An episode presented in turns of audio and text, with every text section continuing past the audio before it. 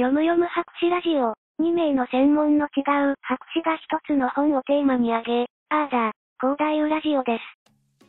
皆さん、こんにちは。こんにちは。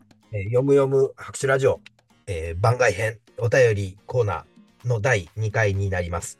えっ、ー、と、前回、えー、一つ、えー、読ませていただいて、今回ももう一ついただいているお便りについて回答していきたいいきたいと思いますので、じゃあ、けこさんよろしくお願いいたします。はい、えっと、お悩み相談ということでお便りもらっています。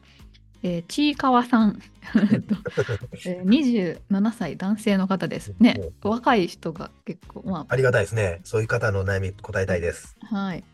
で、まあ、悩みはすごく短くて、まあ、元気がないありませんということで。はい。あ、まあ、ちいかわで元気がないから、あ、泣いちゃったっていう感じなんですかね。なんかね、生きる気力と自信がなさそうな感じがしますね。いやでも確かに元気っていうのは、簡単な言葉だけども、とても難しいですよね。その日本語で言うと、まあ、それいわゆる漢字の中にこう木っていう言葉を使うわけですけども、はい、まあ源の木なので、そのまあ英語で言うとエナジーになるわけですけども、はい、エナジーとその元気ってなんか違う感じがするんですよね。うんうんうん。で、日本的な元気っていうのは、こう、まあ、内から湧き出すものでありつつ、はい、かつなんか外から与えられるもののような感じもするんですけども、うんうん、エコさん的には元気ってどんな風に捉えてますか？えー、難しい、それは。なんか、うん。やる気みたいな。前向き。モチベーションに近いってことですね、はい。モチベーションと前向きみたいな。うんははは。あ、でも確かに一つはこうモチベーションっていうのはそうですよね。その、エナジーが充実している時にモチベーションが、えー、っと、ちゃんと前に向いているっていうことの行動がある人を見て多分元気があるって言ってるんですよね。はい。うんうん、他者的に見ると、その何か目的を持ってやっている人たちっていうのが元気いいねっていう感じになるだろうと。はい。だけど、その、基本的なこう元気って言った時に、えーと、身体的にも精神的にも何かこうみなぎるものがあるということは明らかに元気だし、健康である安定しているっていうことも元気であるわけですけども、ちなみにけこさんは今元気ですか？いやなんか元気がなくてすごいなんか親にもおかしいって言われてて今なんかずっと寝ててうん。あとなんか暗いこと考えちゃいます。それで朝も仕事行きたああみたいな。働くのかみたいな。これからアカデミアで生きていけるのだろうかみたいな感じに なっちゃって。そう。うん。ある意味ではこうちいかさんの、えー、っと気持ちがよくわかるということですね。そうですね。はい。いや常に僕は元気という話を聞くともう最近またちょっと見た、えー、っと映像の中でもあるんですけどあのアントニアントニオ猪木を探してっていう動画があって、はい、僕はあのアントニオ猪木大好きなんですね。はい。でアントニオ猪木は必ず元気ですか？って言うんですね。はい。元気があれば何でもできるっていう。はい。まあ、まさにほんその通りだと思うんですけども、その確かに元気ですかって言われて、はい、元気ですって答えるのって、今の人たち、多くの人たちが割とこう、難問なような気もします。ねあと堀先生も前、ツイッターでつぶやいてませんでしたっけ？なんか疲れが取れないみたいな。あの、はい。疲れが取れにくくなる。やっぱこれはね、多分僕、あの、自分の分析では完全に老化なんですけど。いやそうなんですかね。老化のところで、えっ、ー、と、ちょっとフィジカルな部分に、その元気のところを、えー、喋ると、年を取ってくると、その元気がなくなるっていう感じではなくて、はい、疲労の回復がすごく遅れるんですよ。へえー。これが明らかに分かります。で、もう少し、えー、分かりやすく説明すると、切り傷とかを作った時に治りにくくなります。これまでだったら、さささっと治ってたのが、あれ、はい、まだ傷が塞がってない、まだ傷が塞がってない、そして傷が残るっていうようなことが起きます。うんだから細胞レベルで多分、あの、悪くなってるんですよね、年を取ると。えー、まあ、それが老化だということです、フィジカルの部分の。そうなんだ。なんか逆に私は子供の時親が全然ちゃんとしたご飯作ってくれなくてあと運動も全然してなかったせいでものすごいいつも体調が悪くてで私結構健康オタクだから徐々に改善してきて筋トレもするようになってだから私中学の時とかより今の方が元気な気がしてなんか老化感をあんま感じないんですよね。それは、あの、スタートが悪かったと、ね、そうなんです、そうなんです。スタートが悪すぎて老化を感じられないみたいな。ああ、だから、え、例えばこう筋肉痛なんかがよく言われるのが、次の日に聞いたのが、その2、3日遅れる、まあ、地発性筋痛炎っていう言い方が診断名になるんですけど、はい、その地発性筋痛炎がとにかくやっぱり遅れてきやすくはなりますね。うんうんうん、あと、それを経験すると、単純に、例えばダッシュしよう、ジャンプしようというようなダイナミックな動きに対してのブレーキがかかります、体に。だから老化というのは、そういうフィジカルの部分からメンタルを押さえつけて、その動きづらくさせたりしてるなという気がします。うんだからかといってじゃあ元気じゃないかと言われるとそれは元気じゃないのとまたちょっと違う感じなんですね。元気というふうになってくると今度は単純にそのやる気先ほどモチベーションっていうことを言うねけこさんが言われたようにそのやる気っていうのは充実はしとかなきゃいけないけど怪我しててもやる気はあるんですよね。例えば、えっ、ー、と、一個前の質問の時に、病院の中で i モードで、えっ、ー、と、出会い系をやり続けた人って病院で入院してるのにそれをやってるから元気ああ、確かに。心のは元気ですね。そうなんですよ。なんかすごいモチベーションがそっちに向いてるっていうから、確かに僕はそういう人を見ると、仮にその人が膝の怪我をしてたとしても、はい、えー、元気ですねって言っちゃうと思います。確かに元気だ。まあ、だからそういう意味では確かに今日最初に言ってくださったように、けこさんが言ってくださったように、やる気がある、モチベーションがあるっていうのは、元気の重要な要素っぽいですね。うん、思いますね。じゃあ今、けこさんはそういう意味では、やる気がちょっと落ちてる感じですか？うん。いやこんなこと言うとね、職場にね、ちょっと良くないかもしれませんけど、ちょっと、うん、やれるのだろうかみたいなとこはあります。あだとすると、それは、えーと、短期的なことよりも少し長期的な流れとしてあるってことですね。そうなんです。で、なんか親、そう、なんかおかしいなってぐらい寝てて、で、この前気づいたのが、あれ？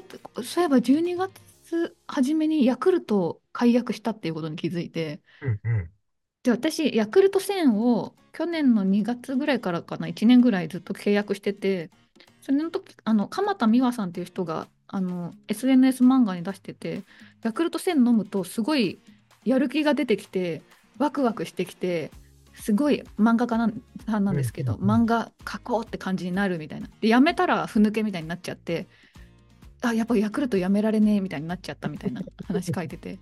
で、あえ、すごいなんか、やる気出るならヤクルト絶対飲まなきゃと思って飲んでてであでもなんかもう糖分取りすぎだしなんかなんで飲んでたのか忘れちゃって解約したんですよ。そのせいかなみたいな。うんいやそれそのまあもちろん完全にそれを制度いうことは言えないかもしれないけど僕も確かにヤクルト1000最近やめてるなと思ってやっぱ飲もうかな。ねえ本当に。今ちょっと実験中ですじゃあ、ちいかわさんに確実にアドバイスができるとすれば、はい、その、例えば、なんかこう落ち込まずくよくよするなよとか、やる気出すよじゃなくて、ヤクルト1000飲んだらっていう回答は一つ、あり、僕は一つ学術的な生きてる人間として大丈夫ですかね、これ。いや、そう、もう学術を超えた何かが必要です。あそうか。そのちいかわさんが欲しい、その回答として、はい、ちょっとやってみなよとして、ヤクルト1000っていうのはありかもしれませんね。はい、試してみてほしいかも。あそうか、だとすると、もうちょっとあえてこうこじつけに話を持っていこうとすると、その腸内、はい、えこれもかつてどっかで話したことがあるような気もしますが、人間とかあるいは生き物っていうのは、えー、っと脳がいろいろな判断をしているというふうに捉えがちであるけれども、脳っていうのは生物の進化上、発達学的上、後からできた器官ですよね。うんうんうん要は、その、もし、むしろ腸だとか、えっ、ー、と、胃とかっていう、あの、消化器系の方が、生物としてはある。例えばその単細胞動物なんかもそうですし、まあ、ミジンコが一番いいのかな。ミジンコ脳内ですけど、えっ、ー、と、消化器はあるわけですよね。うん、あ、確かに。そっか。最初に腸ができたとか言いますよね。あるいは、えっと、植物の脳、神経はないけども、こう、脈絡というか、はい。水分を吸い取ってあげていくというような器官はあるわけですよね。うんうんうんということは、生物の基本っていうのは、その、栄養を取りていくっていうのが基本だと考えたときに、その脳の元気っていうのは必ず腸によって作られているであろうと、まあ腸脳相関って言われたりするわけですけど、うんうん腸の元気っていうのは明らかに身体の元気につながってくるっていう考え方。まあ腸内フローラでね、最近説明する人いると思いますけど、はい。腸の元気って超大切ですよってことですよね。ねえ、ほんと腸活大切って言いますね。そこにヤクルトっていうのはアプローチとして、その長年のエビデンスがあるし、確かあのヤクルト1000って結構研究の結果得ている、えー何かですよね。ねえ、そっか。なんかよく健康食品に機能歌っちゃいけないって法律があるから困るってよく聞くんですけど、ヤクルト1000は歌ってるから、あれはエビデンスがあるってことですよね？と思います。ということは、その元気がない人に対して腸を、えーにアプローチをする。そのための、えー一番エビデンスが高いであろう。そして万人受けしてこんだけ多く飲まれているものとしてのヤクルト1000。あ、これ案件じゃないですけどね。ヤクルト1000を、えー飲んでいくっていうのは確かにアプローチとしては有効かもしれないですね。はい、一つとしては。うん、ちょっと飲みましょうか。ちょっと私もう最近再開の連絡をしました。そうなんです。今買えます？一時期全然買えなかったでしょ？あ。今買えると思います。あと自販機とかも結構駅の中にあって、うん、昨日、一昨日かな、買いました。ああで、ちょうどその、えっ、と、ね、先ほどけこさんとちらっと喋ってたんですけど、えっ、と、ヤクルトは乳酸菌、うんうん。えっ、と、ビフィズス菌っていうのがもうあると。要は尿酸、乳酸菌はどちらかというと小腸で働いて、ビフィズス菌が大腸で働くということを考えたときに、両方取った方がいいですよというのが僕の持論なんですね。うんうん。で特に小腸の場合って、ものすごくその細胞分裂が早い場所で、小腸っていうものには本当にエネルギーの一つとして、えっ、と、いろいろななんとかな、養分を上げなきゃいけないと。で、その養分っていうものを基本的には腸内細菌が砕いたものを、えっ、と、重毛、腸の中の重毛が吸収していくわけですので、その腸内細菌の力が弱いと、いい栄養が入っていかないわけですよね。腸内の重毛っていうものは、ものすごく早いススパンで、えーと細胞分裂をしているわけです。なので、要は便、うん、うんちですね。うんちの半分から3分の1ぐらいかな、は、えー腸だとかの内壁なんですね、あれ。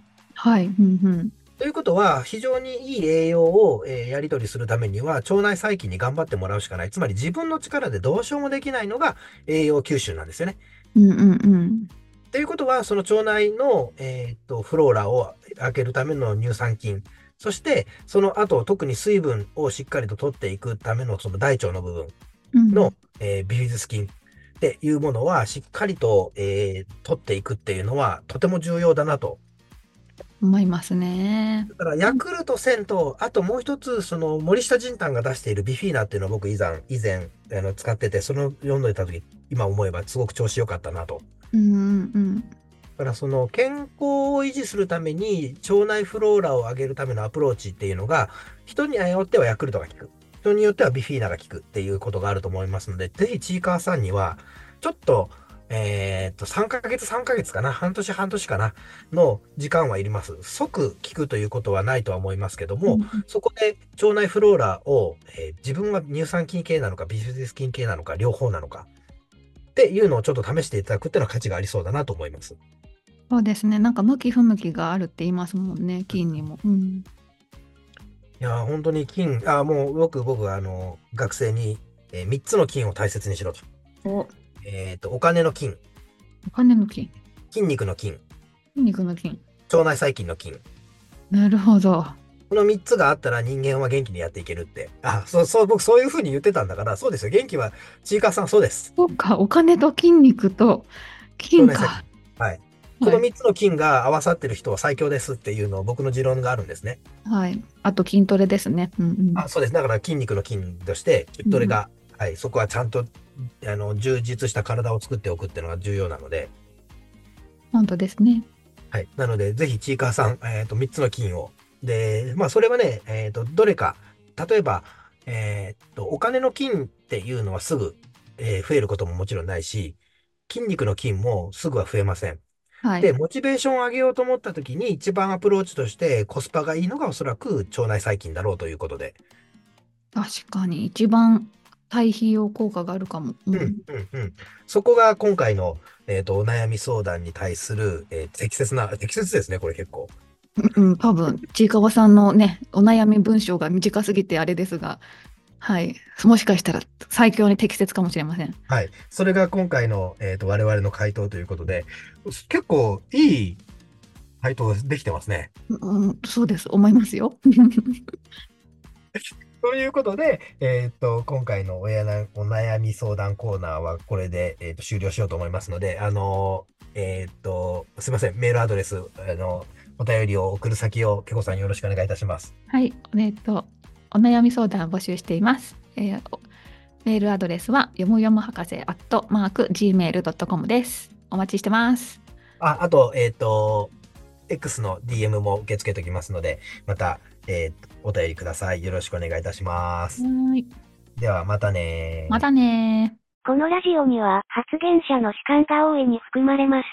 可能な限りデータや根拠に基づいて内容を確認しておりますが、間違った内容も含まれることがあります。そのような場合はご指摘いただけますととても助かります。皆様と共に熟成していければと考えております。